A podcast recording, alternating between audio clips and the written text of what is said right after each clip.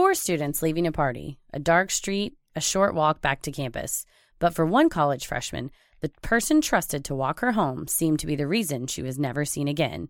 For decades, the case lingered, the investigation changed hands, and it wasn't until a renewed media scrutiny that arrests were made. Did the authorities have their suspect from day one? This week's episode is The Disappearance of Kristin Smart, Part 1.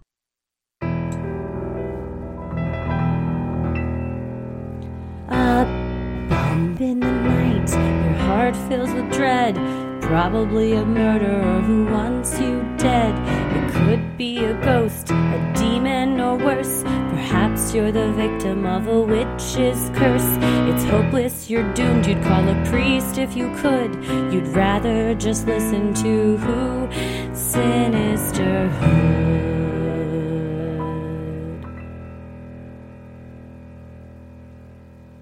I'm gonna kill you. Well, this is one that we've gotten repeated requests for, and now obviously with the breaks in the case, seems like a good time to talk about it. For sure. I would always get whenever I think of Kristin Smart, I think of Elizabeth Smart too. Yep. And I had never really read a ton about Kristin's case, but we repeatedly get requests for it all the time. And Chris Lambert recently came out with Your Own Backyard, which is a fantastic podcast that goes into a ton of detail. It's 8 episodes. If you guys haven't listened, I know a lot of people have because they always recommend it when they recommend this case. But why did we get into this, Heather? Why did we get into podcasting? I found the treasure trove of Sinisterhood text initially when Christy and I were just co-performers at DCH. Rest in peace. Pour one out. When you messaged me and asked me to sub in for one of your troops, and I said, yes, I would love to. And then you had posted previously about wanting to solve a cold case. And I'm like, hey, we have a conference room at my co-working space. Like, let's do this. Christy's goal was to start you said something like a book club, but instead of a book club, we solve crimes. And honestly, he did it alone. Well, not totally alone. I'm sure he had help and stuff, but Chris Lambert is living the dream. He is living our initial dream of what we set out to do, was to deep dive into a case. And exactly what you said today, we were talking about how excellent his show is. And you said, I would love to be able to give the gift that he's given to the Smart family, give that gift to a family. Yes. Yeah. Kudos to him for... He grew up in the area. He was, I think he said, 8 years old when she was killed, and he always saw the billboard. And then as an adult, he was like, why is this still not solved? And then when you start digging into it, oh, yeah, why wasn't this solved? Because everything points to who has now been arrested and charged with her murder, Paul Flores. But from the jump... I mean, you could have asked anybody that had just read a few articles and they'd said, oh, yeah, I'm sure it's him, right? And then you could have asked anyone that met him for 3 seconds, apparently. He's a huge creep sex predator. I mean, with a long history of it. And it's egregious that the botched investigation from several police departments. So, it's such a weird thing, but such an awesome thing that we now live in a world where podcasts help solve crimes. Just armchair sleuths help solve crimes. Michelle McNamara. That's what I was just about to say. I mean... And Paul Holes and Billy Jensen are doing great stuff on Murder Squad. And they, I think they've had 3 now where people who listen to the show uploaded their DNA into GEDmatch and things like that. And that have led to arrests and cases. Amazing. So, it really does, and that's not an exaggeration, us saying that the podcast helped the case. The actual sheriff said that. He's repeatedly said that. And the family, too. I mean, the Smart family has said Chris Lambert has been a blessing to our family. He got this case back out in the spotlight again. He got new eyes and ears on it and people interested in it, that it had just been dormant for so long, and we're going to do it, Heather. We're gonna do it. We gotta have a Sinisterhood side hustle where we'll keep doing the show for you guys. We're going to solve a crime. But we're also going to, solve a crime and then turn that into something as well. We'll put it in the universe. Bring awareness to an unsolved crime, and hopefully somebody who knows something will come forward. We'll manifest it and then help a family that needs help. I would love that. Yes. That's what we shall do. But he's very inspirational because he would just go, I just sent him an email to see if they'd respond. And then people responded. And especially after the first 3 or 4 episodes, I think you get an email that says, hey, I'm doing a podcast. And you go back and listen and you go, oh, this is respectfully done and well-researched and thoughtful and not biased and not and isn't conjecture. I mean, everything he has is backed up by he either asks in a question form, which is great. I was scrutinizing it the whole time, not to criticize him, but I thought, man, this is really bold and brave to say this person is the suspect. And, for fear of defamation or something like that, the Flores family has sued the Smart family, so they're not afraid of lawsuits. And the way it's presented, it's so well done for a person who calls himself, he said, I'm kind of an amateur journalist. He was an audio engineer. It's so excellently done that he isn't going, well, we all know it's obviously Paul Flores. He's like, here's 53 facts. Yeah. You put them together. Yeah. He's like, well, he goes, maybe Paul Flores is just really unlucky. I don't know. You tell me. And it's like, he's clearly not. No. But I was very impressed. But yes, that's you got to do that, Yes, yeah. To CYA, but now he's been arrested, so yeah, we're not defaming anybody. We can say whatever we want about him. Well, we're gonna probably do a 3-parter on this. TBD. So. But this first episode, we're gonna cover Kristin's early life, going to college, and the disappearance, and a few things after that as well, and it's a doozy. Yeah, I've been nonstop reading. I mean, we both have. So it really gets into your brain. Dude, the amount of articles out there on this it spans 25 years. So, yeah. And especially anytime when a case, cases like this can be challenging on our end for research, because whenever there has been something super recent break in the case, that's all you find. Yeah. So I have to go to Google search tools, anything before 2020. Yes, you got to do a lot of filters and a lot of digging to get back to the stuff before all the arrests. But it's a good problem to have, because this motherfucker, and I will repeatedly call him that throughout this episode. Yeah, he's not. He should have been arrested years and years ago. Yeah. Yeah, probably May 27th. 7th or 28th of 1996, so we're a little behind. Yeah. Well, I'm Christy. I'm Heather. And let's get into it. Kristin Denise Smart was born February 20th, 1977, to Stan and Denise Smart in Augsburg, Bavaria, West Germany, where Kristin's parents were teaching the children of military personnel. According to the Kristin Smart Scholarship site, Kristin came into this world with an adventurous spirit that never left her. The family goes on to say that Kristin's passion for adventure, music, and the ocean left an indelible mark on everyone in our family. As a young child, Kristin moved with her parents and brother and sister to Stockton, California, where she spent her teenage years, eventually attending Lincoln High School, where she graduated in 1995. Her first college choice was a university located on the beautiful Virgin Islands, but Kristin's parents were concerned about her being that far away from home. Instead, Kristin decided to attend California Polytechnic State University, or Cal Poly, roughly a 4-hour drive from her parents' home in Stockton.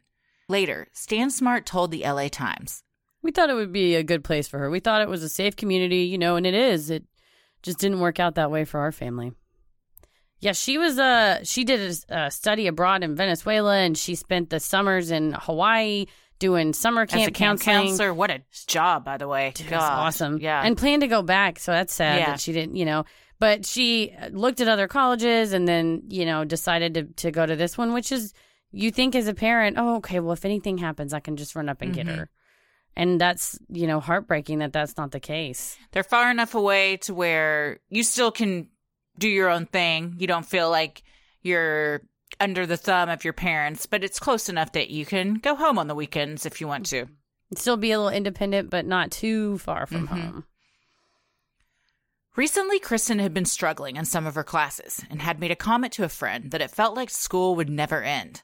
She had adopted several nicknames for herself at school.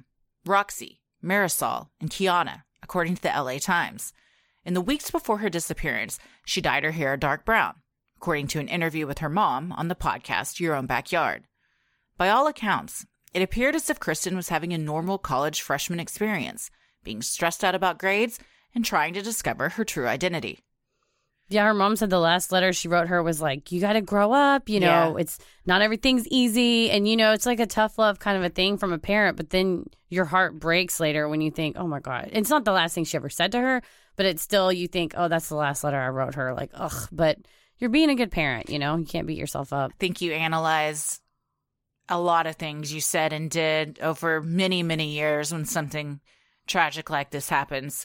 Mm-hmm. It's a dangerous place to live. Let your brain go there for a minute, you know, work things out, but you got to get out of there. She also was having some problems in a biology class. Her professor had lost a test she had taken and wasn't sure if she's going to be able to retake it, and it was really stressing her out. But then he said, you can retake it, and she called her parents every Sunday, and she had called on the day she goes missing earlier in the day and left him a message and said, I've got good news. And later they found out that he was going to let her retake it. But that's also the last voicemail they have from her, something that she's excited to share with them. And things were kind of looking up. Yeah. And that's what her dad's like, oh, man, you wish you would have answered the phone. Yeah. I said that, too, when I lost my dad. But then all the missed calls are voicemails. Then you have a recording of their voice that you didn't think you'd have. I said that when I lost my dad, too. I had been planning on calling him, I think, 2 days before, and I didn't. And that was one of the first things that I said was, why didn't I call him when I said I was going to? And so now I have a ton of anxiety when it comes to the last thing I say to people or not calling. Like, if I think about somebody and if somebody I haven't thought about in a long time, like, pops in my brain, I'll think, there's a reason this has happened. I've got to reach out to them and call. I got a lot of issues. I got a lot of anxiety and stuff. But yeah, I mean, you never, like we said with William and Harry with Princess Di, they didn't know that was going to be the last conversation with your mom, you know. And you can't live your life like that, thinking, I've got to get everything out there in this conversation because this might be the last time I see him. But also, what does John Mayer say? Who? Say what you need to say. That's right. You know? I was going to say your body is a wonderland, but that's more appropriate for what. I know it's true, though. Yeah, I think that song always gets me because I've never looked at what that song's about. You probably know. But to me, it's about saying goodbye to someone at the end of their life. Yeah. Being happy with the last conversation you've had. Mm-hmm. You don't know what that song's about? I would have thought you knew all the John Mayer. Dig into the dirt. Yeah. John Mayer. Everyone's always like, that song's about Katy Perry. They think every John Mayer song's about Katy Perry. Is Wonderland about Katy Perry? No, people think that one's about Jennifer Love Hewitt. Oh. He's got a type. Petite brunettes? Yeah. Well, sorry. Not in his wheelhouse. On the evening of May 24th, 1996... Kristin and a few friends from her dorm headed out for the evening, a welcome break from the recent stress of finals. After driving around for a couple of hours, Kristin suggested they head off campus to Fraternity Row, where a friend of hers was celebrating his birthday. Not wanting to go to the party, Kristin's friends instead dropped her off. Margarita Campos, one of the friends with her that evening, told the San Luis Obispo Telegram-Tribune, when we dropped her off, she seemed a little mad that we wouldn't go with her. She kept saying, you go with me, but I didn't want to go. I told her, you better be careful. She said she would be fine. Then she said bye. Apparently, this fraternity, as so many do, had a bit of a reputation for having rowdy parties and being very testosterone-filled. So I can understand why these girls didn't want to go to that, but Margarita said, she was super independent and, you know, a lot of our friends wouldn't have gone to that party by themselves, but that was kind of Kristin. She was independent and if she wanted to go, she was going to go. It sounded like quite a party and it wasn't huge. I mean, it wasn't like hundreds of people. No, I think they said around 60. Yeah, around 60 people. So, but still it's all crammed in a house. I don't know. It's not my days of parties. Did you go to frat parties in college? Not in Chicago, but when I lived in New Orleans, I did. I drank a shot from an ice luge. Nice. My first and only time. I felt very proud of myself. I think I did that at a frat party, too. A Halloween frat party at Tech. But you do kind of think, okay, well, you know, everybody's here from campus. It almost is like a false sense of security. Mm-hmm. Around 2 a.m. on May 25th, the party at the Kappa Chi house began to break up.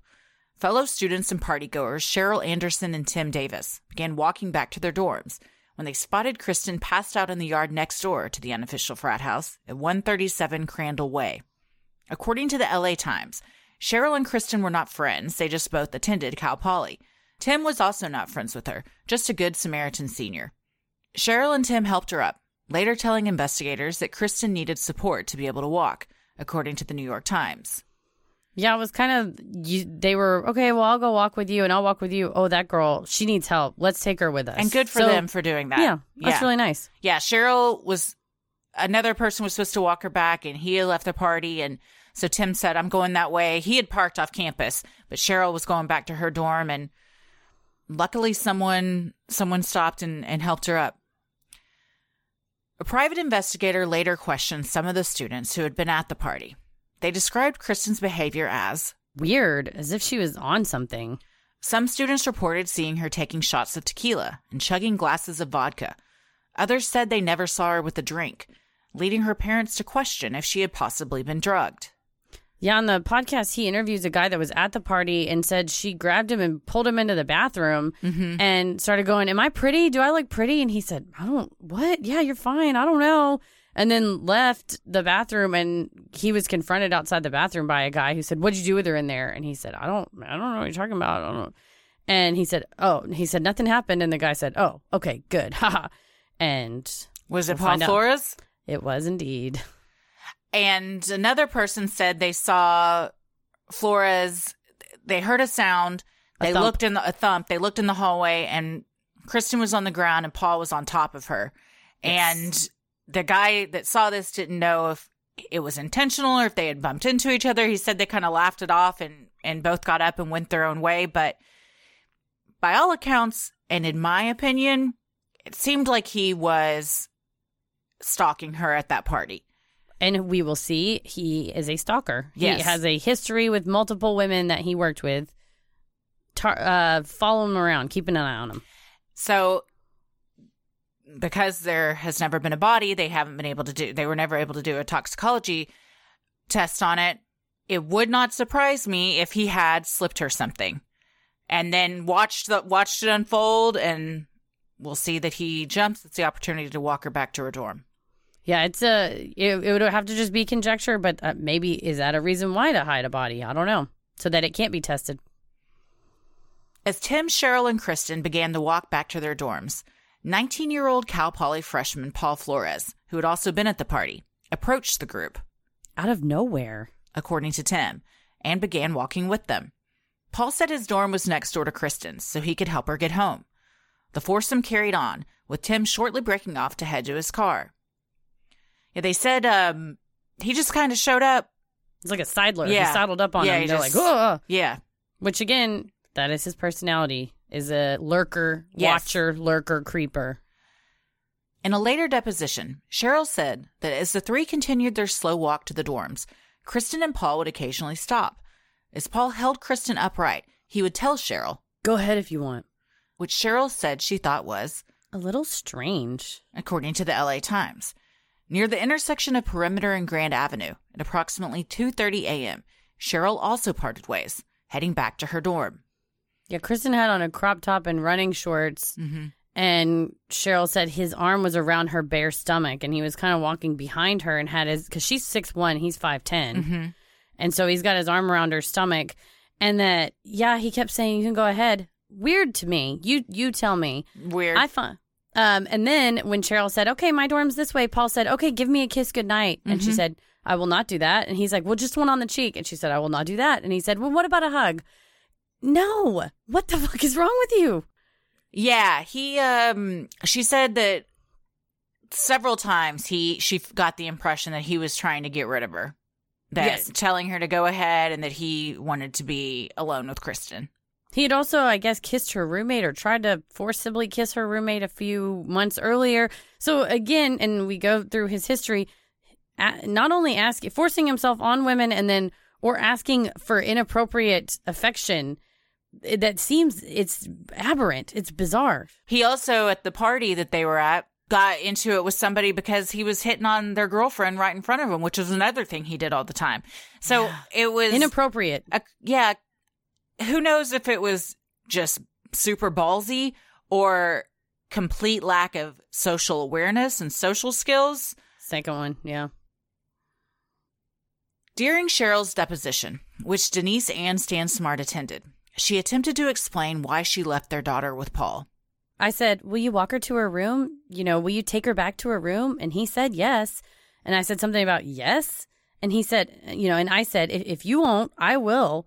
I'll walk her to her room. You know, I didn't want to have to do it. But, you know, if he didn't want to do it, I was going to do it.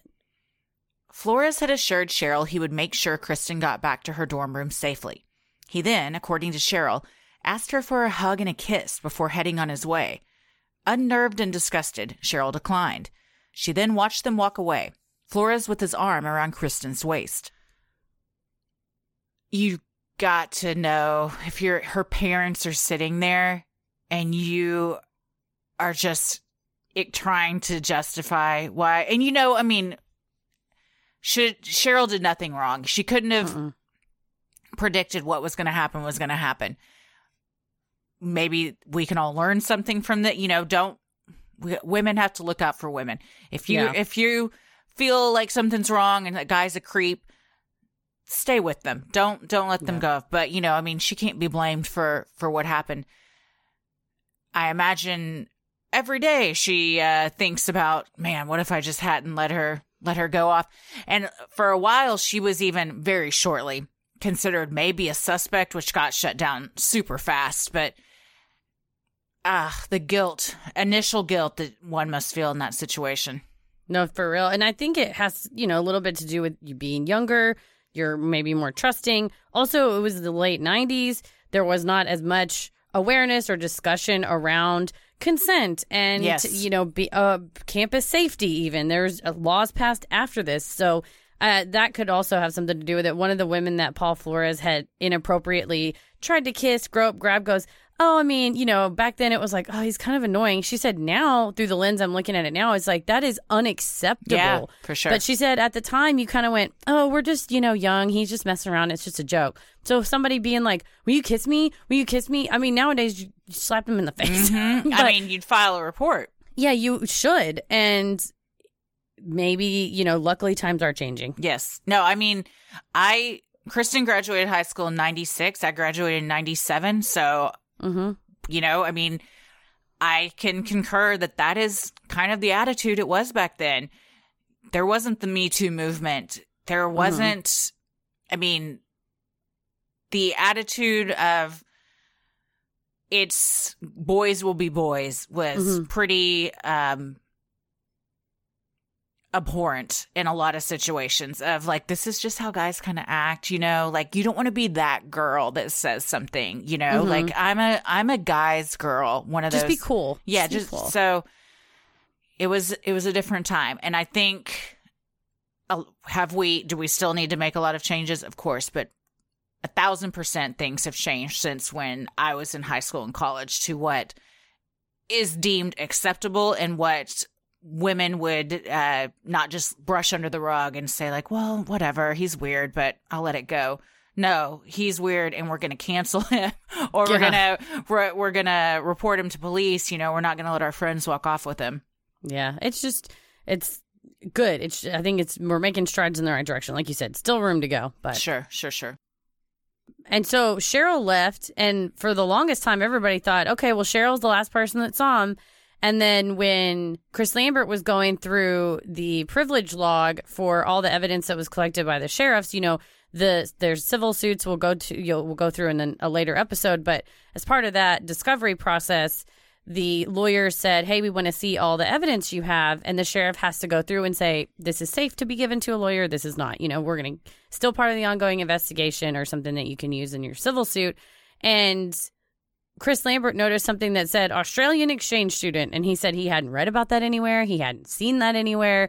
So he was able to cross-reference LinkedIn, graduation records, history, find this guy who was, he was an Australian student. He was a little bit older at the time. He now lives in Norway, and he was attending Cal Poly back then. And he told police at the time he was riding his bicycle from the library area through campus, and he saw two people, a male and a female, in a lobby kind of area, a glass lobby area. He said the lights were super bright from the inside. Of course, it's late, 2:30, 3 o'clock in the morning, so it's dark on the outside. So they just see figures kind of wrestling each other in the distance. But he said he was on his bicycle, but he did say, I could see it was a male and a female. And the female was so much taller than the guy, at least over 6 foot. And the guy was a few inches shorter, and she had her arms above her head like she was pushing him forward, pushing him away, pushing him off of her. And he said that he could see it was like a clean-shaven young guy. He was white, a little bit less than 6 foot. Matches Paul Flores and Kristin Smart's description. And he told that to police, and then, he was nervous about getting involved because he he was trying to go back to Australia, so he didn't tell them initially, but once he had gone back to Australia, they got in contact with him. He went down to the station where he lived in Australia and gave a statement. He was fully cooperative, but you can kind of understand at the time, if you think, I'm going to get wrapped up in this investigation, I'm trying to leave the country, and not for nefarious purposes. He was just done with school, and it was time to go. Mm-hmm. So he did cooperate and come forward, and now you say, okay, there was some type of struggle. Mm-hmm. Before they even got up to the room. Yes, and it was maybe not in her dorm, so that's the other question, or not in his dorm. So it was near, it was like a building that kind of connected dorms, but they were wrestling somewhere, and then somehow we see where she finally ends up, based if you believe the cadaver dogs. Paul Flores had graduated the year before from Arroyo Grande High School, less than 20 miles from where he now went to college. He was a below-average student, with grades that normally wouldn't see acceptance into Cal Poly. However, the university tended to be more lenient on those from the Central Coast. Unsurprisingly, his grades continued to suffer in college, with several failed classes, earning him a 0.6 GPA. He passed bowling class, though, I heard. Oh, good for him. Yeah. 0.6 is... wow. Don't they kick you out at some point? I would imagine you would not be asked back to come, yes, for the following semester. Paul's problems seemed to date back as early as middle school. In 7th grade, his family agreed to pay medical bills for a fellow student Paul attacked in a fight at school. The student gave an interview on Your Own Backyard, in which he described a tussle with Paul that turned serious when Paul jumped up off the ground with both feet in the air and landed on the victim's head, causing blindness, amnesia, and months of headaches. Later, in an audio recording of a deposition, when Ruben Flores, Paul's father, was asked about the settlement with the 7th grade victim, Ruben was unable to quickly remember which incident Paul had been involved in, as there appeared to be so many. Yeah, this was also an indication of his parents' either willful blindness to everything, or his parents are straight up enabling him. Because they both repeat this fake version of the story where Paul was the victim, and he was attacked and he was defending himself, and the person whose medical bills had to be paid said, oh no, hell no, I was bullied, I fought back, and Paul flipped shit. It's like a switch flipped in his head. He got super enraged and stomped a fellow student in the face. He said he had a foot mark on his face, and obviously, if you have to, it didn't cause permanent blindness and amnesia, but the kid was like confused. He had to be taken to the pediatrician. The pediatrician flipped out and took him to the hospital. So it's like there's more here than just a couple kids got into a fight. Mm-hmm. It was a small tussle that he got, like I said, a switch flipped in his head, and he went apeshit. He raged out. Overboard. Well, we'll see that the claiming to be the victim when you are clearly anything but is something that the family is pretty good at. They're very good at. And then, like I said, both Ruben and Mama Susan in separate depositions, sworn depositions, said, well, poor Paul was attacked. Mm-hmm. It wasn't him. So they're either delusional or flat out just enablers. Yeah. Described by fellow Cal Poly students as annoying, Paul's parents said he also had no friends in high school. High school classmates described him as being a loner who had a severe stutter. There was another classmate, also named Paul. Students referred to him as Paul and called Flores Psycho Paul. Another classmate described how Paul would show up to parties, uninvited, at times hiding in the bushes and startling students who saw him standing there. The classmate told Chris Lambert, the host of Your Own Backyard, that Paul got kicked out of parties a lot or was asked to leave. She was also not surprised to hear that Paul possibly attacked a girl. Female coworkers throughout the years told Lambert several stories about being made uncomfortable, stalked, groped, or physically attacked by Paul. He had a pattern of behavior. He drove up one-way or dead-end driveways to where girls lived. Even so, it's not like, well, I just happened to be passing by your house, followed them home. They would be in other parts of the city out with their friends, and he showed up. And she said, oh, my friend jokingly said I had a stalker. No, she did. It wasn't a joke. No, you did have a stalker. Yeah, and then he did the same thing to another girl. He pushed one of the girls that he worked with inside of his house that apartment he shared with his sister, and locked the door behind her in the pitch black dark, and she had to tell him, I'm gonna scream and wake your sister up if you don't let me out of here. So he's a maniac. He's a total maniac. He ran up behind a girl and grabbed her crotch in a parking lot and then laughed about it. And so he's got a series of not only just saying creepy, uncomfortable stuff. They said he would slide up next to them and be like, the sunset's so beautiful tonight. And they're like, wait, what? But from that, kind of that's kind of strange. She's kind of harmless, but just off-putting too. I was unlocking my car after a shift late at night in the parking lot, and he came up and literally grabbed my vagina. Oh, God. Yeah. Yeah. And, I mean, with most people that are that way, it escalates, which is what happened here. Yeah. Weird watching people at high school parties. And she kind of made the comment, well, nobody's really, invited to a high school party, but he definitely wasn't.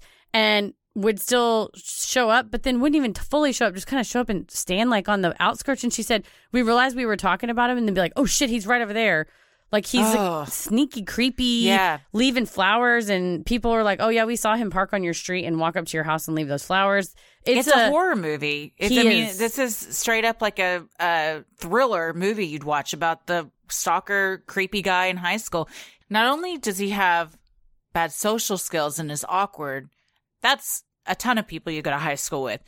He crosses the line into extremely problematic, illegal assault behavior. Correct. Yeah. It's one of those where it's not just, hey, we need to talk to this kid about his, he's got some behavioral problems. It's he's attacking other students that he needs to be helped in some fashion. He needs to be singled out, assisted help. But again, late 90s, there wasn't awareness about a ton of stuff going on. It was literally all the people from high school said, he's a creep, he's a weirdo. We called him that weird albino kid because he's real pale, and he was, boys back then would bleach their hair. Mm-hmm. And she said, yeah, he had bleached hair. And so we called him that weird albino kid from the grocery store.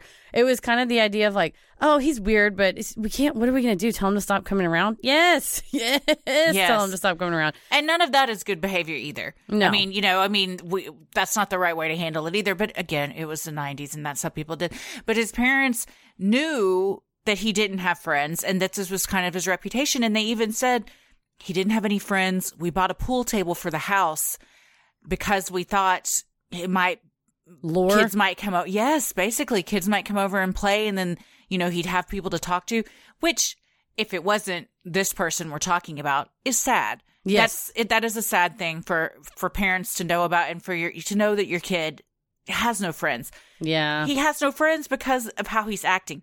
Yes. But it's up to someone, teacher, parents, to step in and school counselor to get him the help he needs. If you see this pattern of behavior that isn't just weird, it's straight up violent. It's abnormal, violent, harmful to others. Yeah, there's something... He bashed a kid's head in with his feet and grabbed a girl's crotch. Yeah.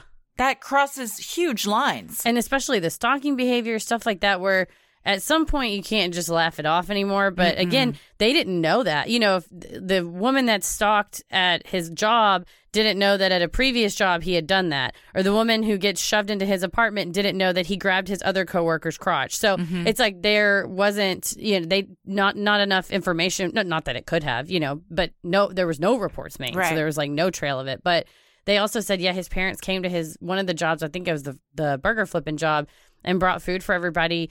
And the coworker said it was like they were really excited that he had people around him. And they were like, are you guys having fun? Are you getting along? Mm-hmm. And they're like, oh, you want us to like be friends with them? Like they kind of knew he was not, that he was the annoying guy that people didn't like. Yeah. Or just not well liked. Yeah. Mm-hmm.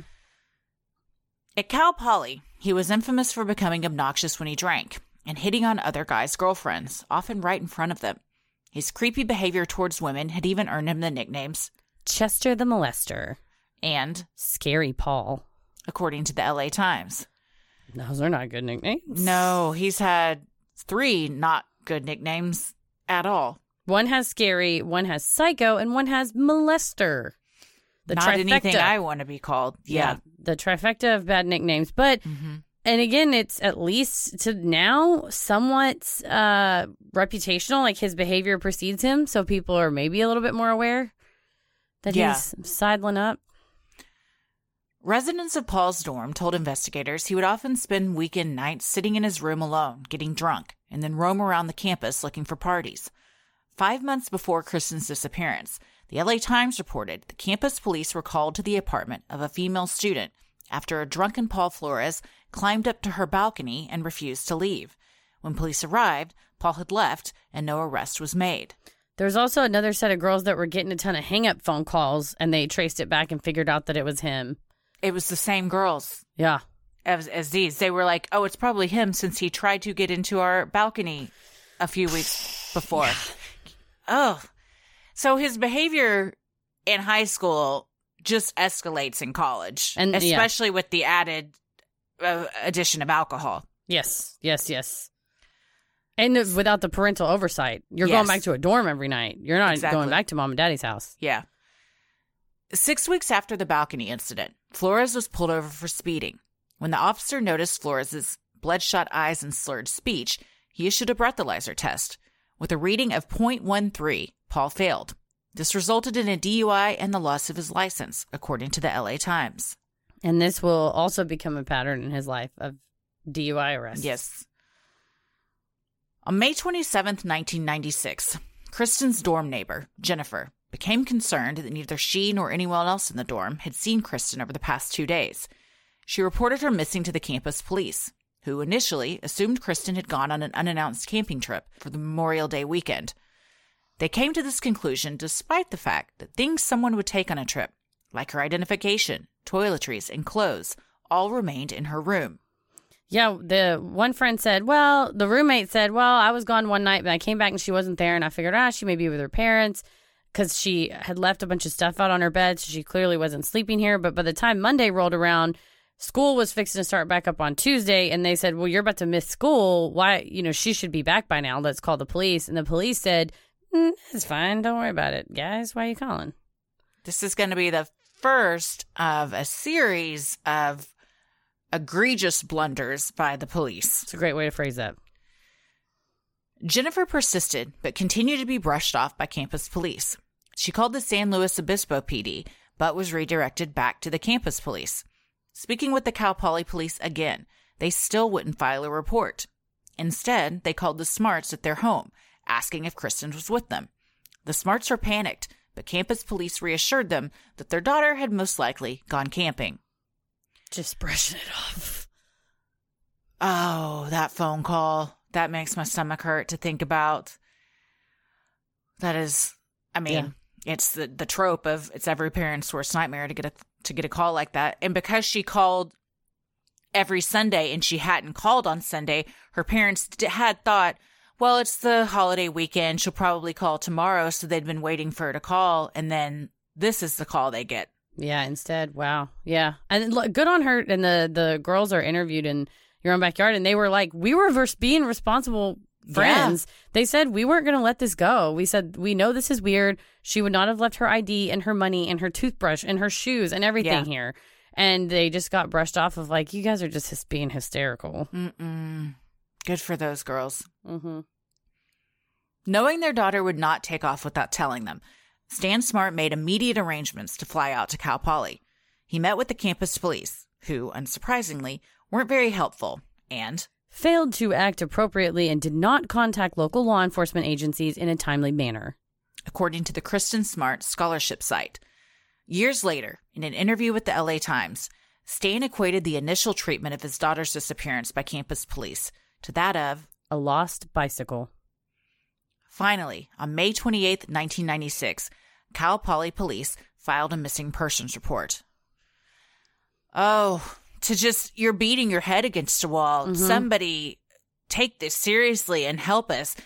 That's every time we do a case or you read about anything or see it in the news where the police or doctors or people like that are telling the family or the parents, it's fine. They probably just went out. They're probably at a boy's house. They'll come back. You know your kid better than anyone. And when some official is trying to gaslight you and tell you, calm down, this happens all the time. It may happen all the time, but I know my daughter and she would not do this. So you need to listen to me. I'm telling you right now, I can't imagine the frustration and just pure anger that comes along with that. There has to be, because Stan described her. She's the oldest, and she's got a little brother and then a little sister after that. Mm-hmm. And they said she was a parent pleaser, that she was a rule follower, leader, parent pleaser, and would not go running off and not tell her parents. So again, like you said, you're being gaslit by the authorities when you say, I will tell you right now, she calls me every Sunday and she didn't call me. I know that means something. Her roommates are, it's not just the parents are being frantic. It's the people that literally live with her. Mm-hmm. Literally are not being listened to. And all of her prescription medication, her ID, her clothes, everything is in her room. Yeah.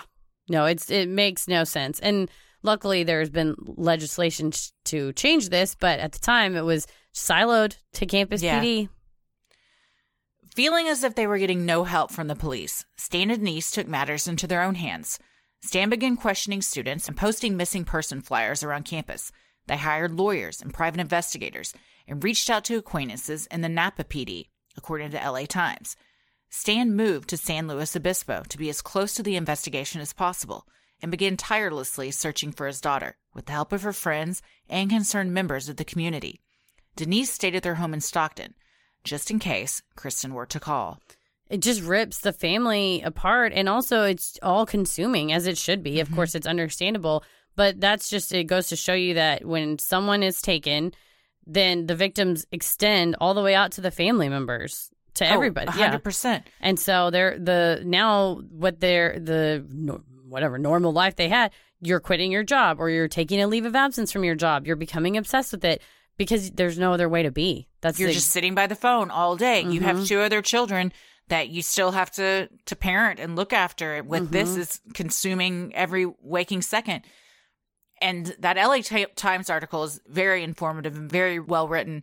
And when they interview Stan, he said he followed up on literally every single lead that would come in, that psychics would contact him and say, she's buried on a hill at this location. And he would drive in the middle of the night to go just search there. Another, someone using those, what are they called? Dowering rods? Oh, like a water divination? Yeah, yes. Like something like that was like, she's in Lake Tahoe. He straight up like just got in his car and drove to Lake Tahoe to, and every time it would be like, nope, she's not there. But nothing was something he didn't follow up on. Yeah. They did it. Literally, you look at these parents and you say, and with this outcome, luckily something happened even, 20 years later. But at no point did they drop the ball. The number one advocates for their daughter was Stan and Denise. They did not ever stop, which is, bless them. But also, that's not fair to them. That's so sad that they had that had to become their life. But it's the picture of perfect parents, though, that say, we will literally do anything it takes. Like, I will drive to Lake Tahoe. I don't care. This person could be crazy, but they could be right. I'm going to do it. Yeah, yeah.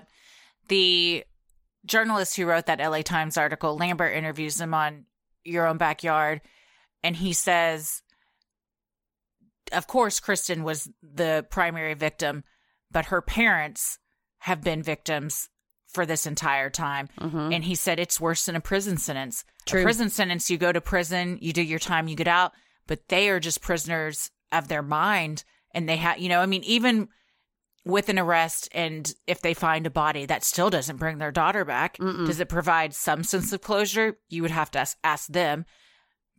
But that's just something you never get over. Mm-mm. Well, he said too, his name was Peter King, and he was a freelance true crime journalist. And I love how he told Chris Lambert, maybe your podcast will be my legacy. Mm-hmm. And it is. It is. Chris said when he started out, there really wasn't anything written about it, but Peter had written this article, and that was the seed to start the next mm-hmm. thing. So it's really, I think it's neat to see how things build on each other. And this now, the resolution, almost resolution. I think once her body is found and Paul and Ruben are both convicted, that'll be the resolution. But Peter King mentioned that for parents, when your kid is missing and there's no body, you have to tell yourself it's 99.999% chance that they are dead, but there's still that 0.0001% chance that they could still be alive, and I'm not going to give up. Mm-hmm. And that's so heartbreaking too. Like you said, every time your phone rings, mm-hmm.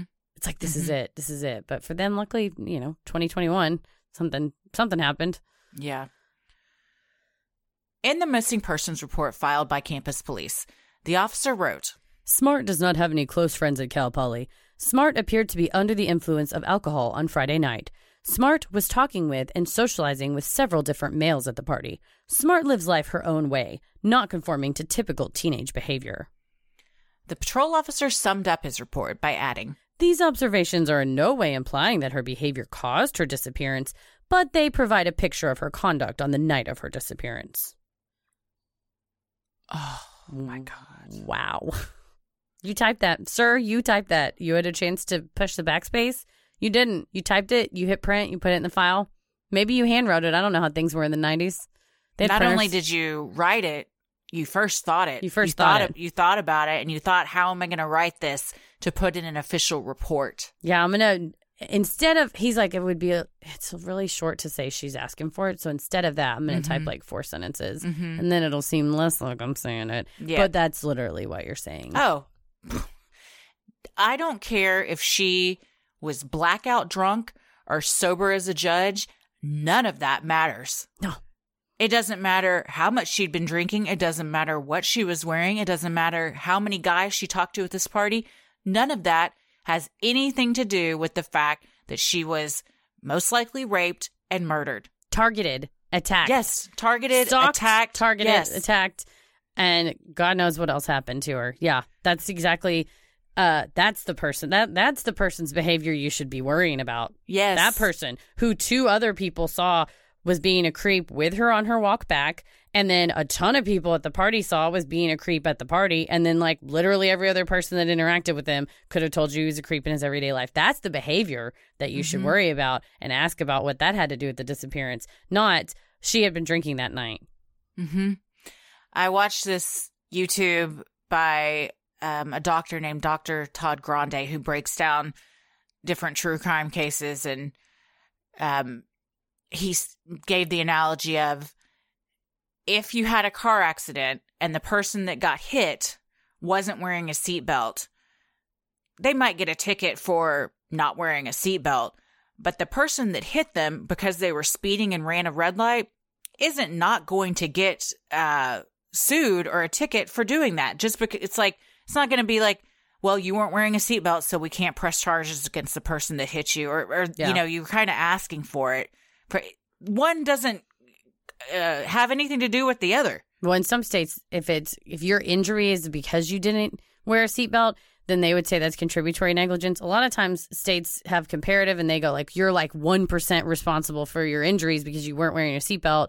So they have to pay 99% of the bills, not 100%. There are some states, although it's now a minority, where they would say, well, you're partially responsible because you didn't have a seatbelt on, so you're not going to get paid. Super vast minority, though. Very dumb thing to think about as a lawyer, but you have to. But you can see how, exactly what you're saying, that's a really stupid rule to have. Mm-hmm. That just because you weren't wearing a seatbelt and maybe that made you a little bit more injured than you would be, that does not take away the negligence and the liability of the person who is flagrantly, egregiously breaking multiple laws and being super unreasonable in their behavior.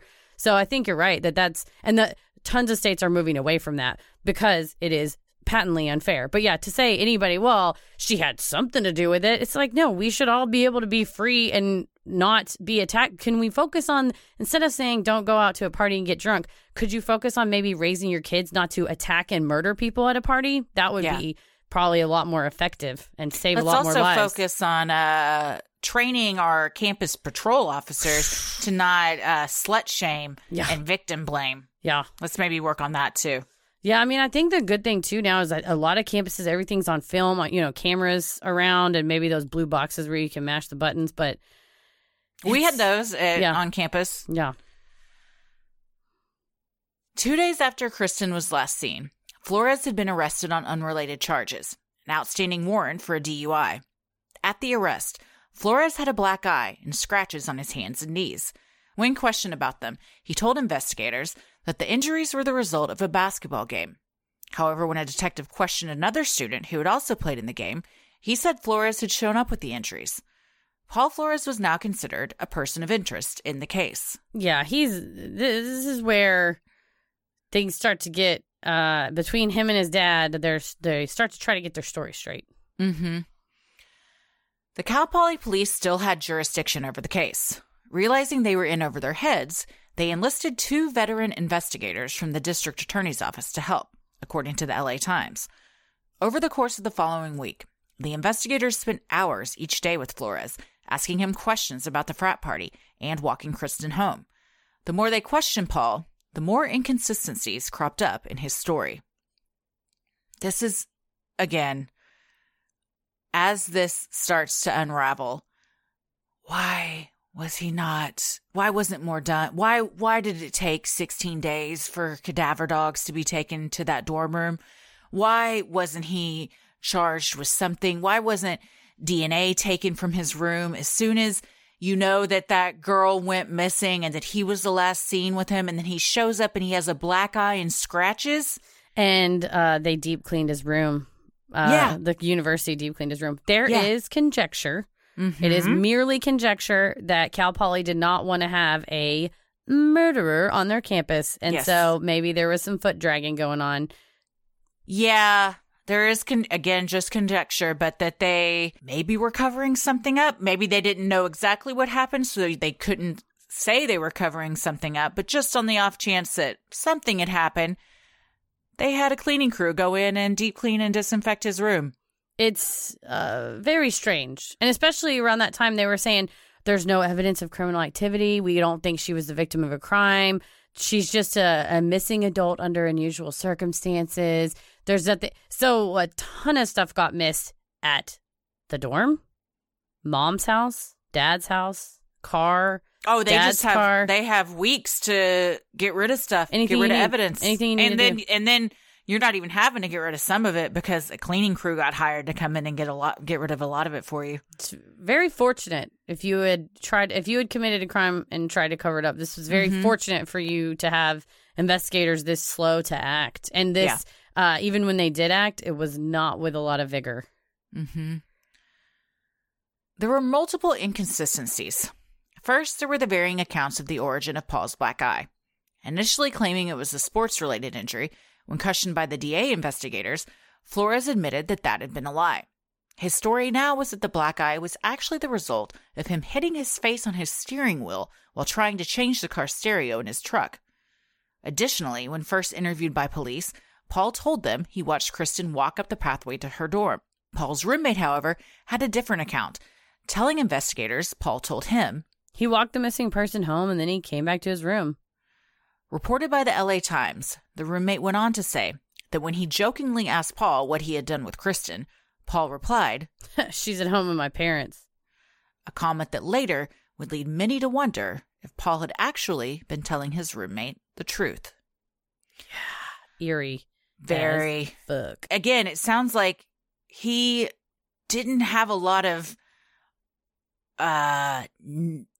awareness, social awareness, how to act with others. Yeah. So you wonder, was he joking? We all know, in my opinion, she was buried at the parents' house, and we'll get into that in the next episode. And that's corroborated by significant evidence. And now there's evidence that even shows that. Do you think he was joking, or do you think he? I mean, I don't think he was joking. I'm trying to phrase this right. Do you think he was being honest with the roommate and just like flat out telling him, or he was like, "I'm going to say this, and it really is true, but ha ha ha, there's no way he'd believe me." Kind of almost like Walter smug White about it. And I've been watching Breaking Bad. And oh, good. I'm so glad. So good. He's got that big suitcase of money, and his brother-in-law picks it up, and he's like, what's in here, a bowling ball? And he's like, $500,000 in cash. And the guy's like, ha, ha, ha. Or on Gross Point Blank, when she's like, what have you been doing? He's like, contract killer. I've been murder for hire. And it's people saying many a truth are spoken in jest. And David, it's TSE is the last name, the roommate, was out of town that weekend. And so, of course, it's getting questioned. I was like, I don't know. I was out of town. But Paul had said, she's home with my parents. I think it was at this point, this is what, June 10th or thereafter. He's thinking, I'm going to get away with it. Although the investigators in one of the interviews that's been recorded said, this isn't going to go away, Paul. We're never going to quit. We're never going to stop. We're going to pursue you until justice is done. Did they know it would be 20 years? I don't know. But I think even with that statement and that his dad on his side, I think he thought they don't have a body. Whatever happened to her body, in his mind and in his dad's mind, I believe that how else do you live your life so freely unless you believe the cops are never going to find her body? Yeah. Yeah. We're going to get into all of that in the next episode. So much to cover. Yeah. So what do we think so far? I think, like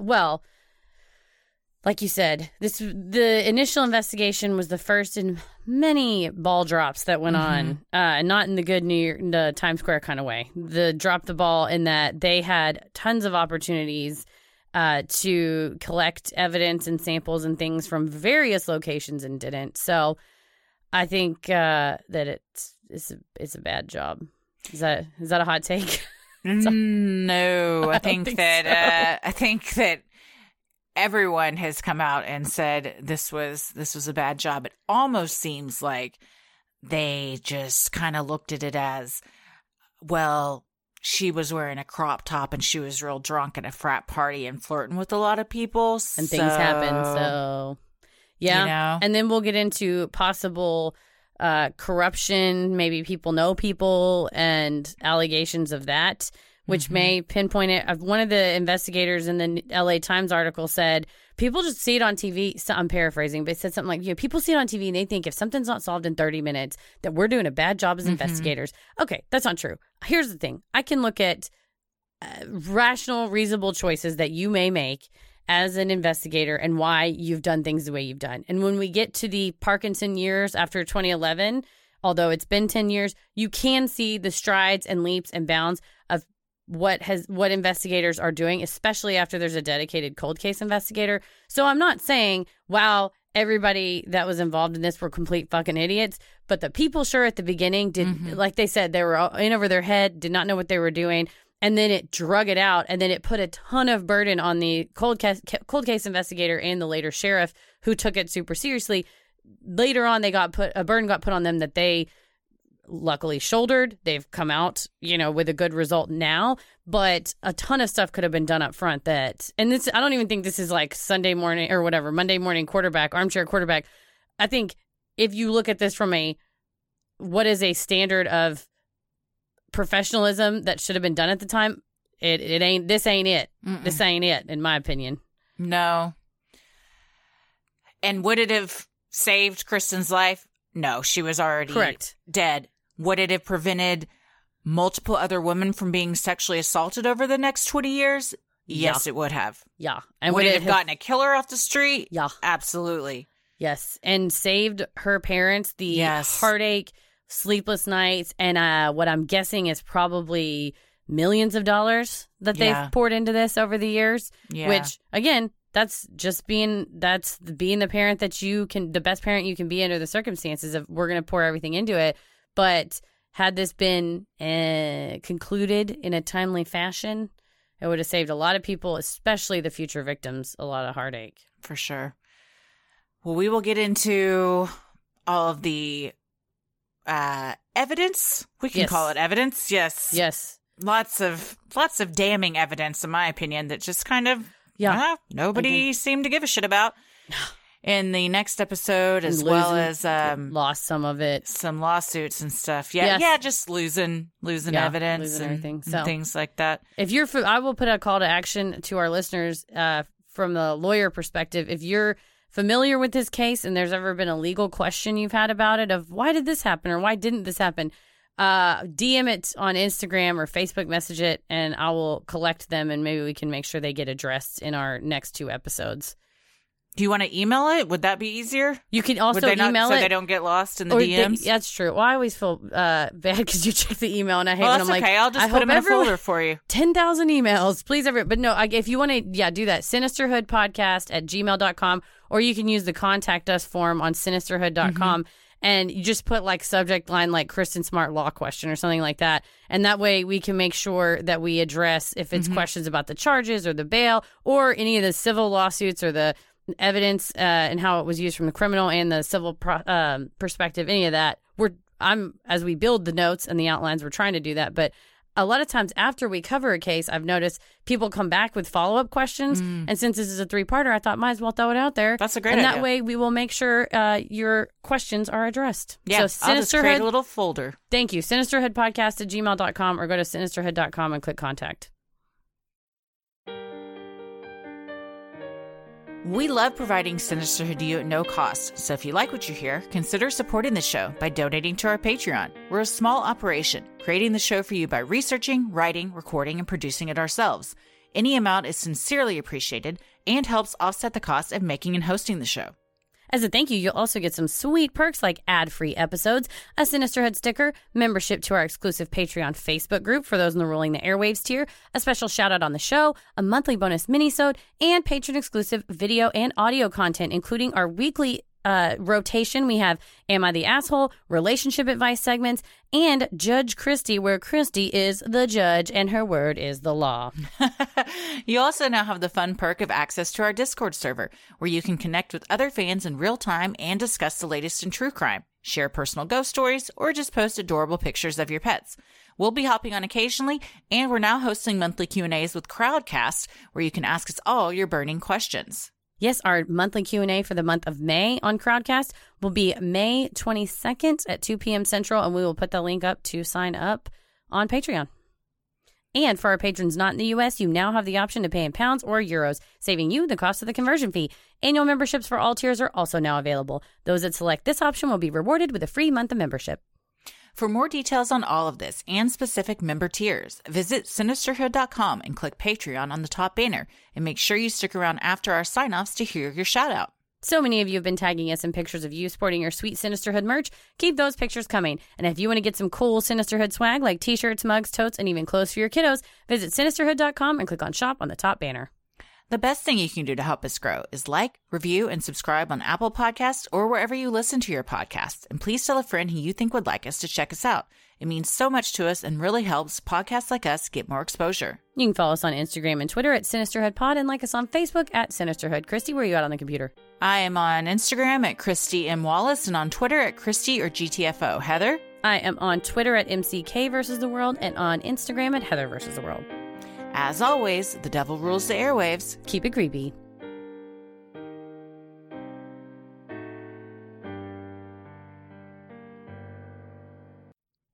Hey, everybody. Thank you so much for supporting the show on Patreon. Here are your special Patreon shout-outs. Shannon Kramer. Grace Nichols. Janet Ivey. Caitlin Newton. Danny. Laura Lewis. Liz Peterson. Alyssa. Abby Rivera. Rochelle Stevens. Mary Grant. Louise Rogers. Kirsty Fitzsimons. Stephanie Bowder. Jill Barabalt. Emerald Stanley. Dama Fortuna. Gabrielle Super. Jerica. Taylor. Allie Peregrino. Kayla Smith. Caitlin Doherty. Allie. Amy Nelson. Beth Armstrong. Ellie Graham.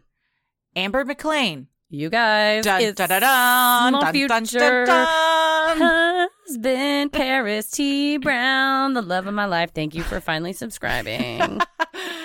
Jessica Potter. Sarah Bittlinger. Kate. Allison Saray. Ellie Jaramillo. McKenna Kaiser. Maddie Hayes.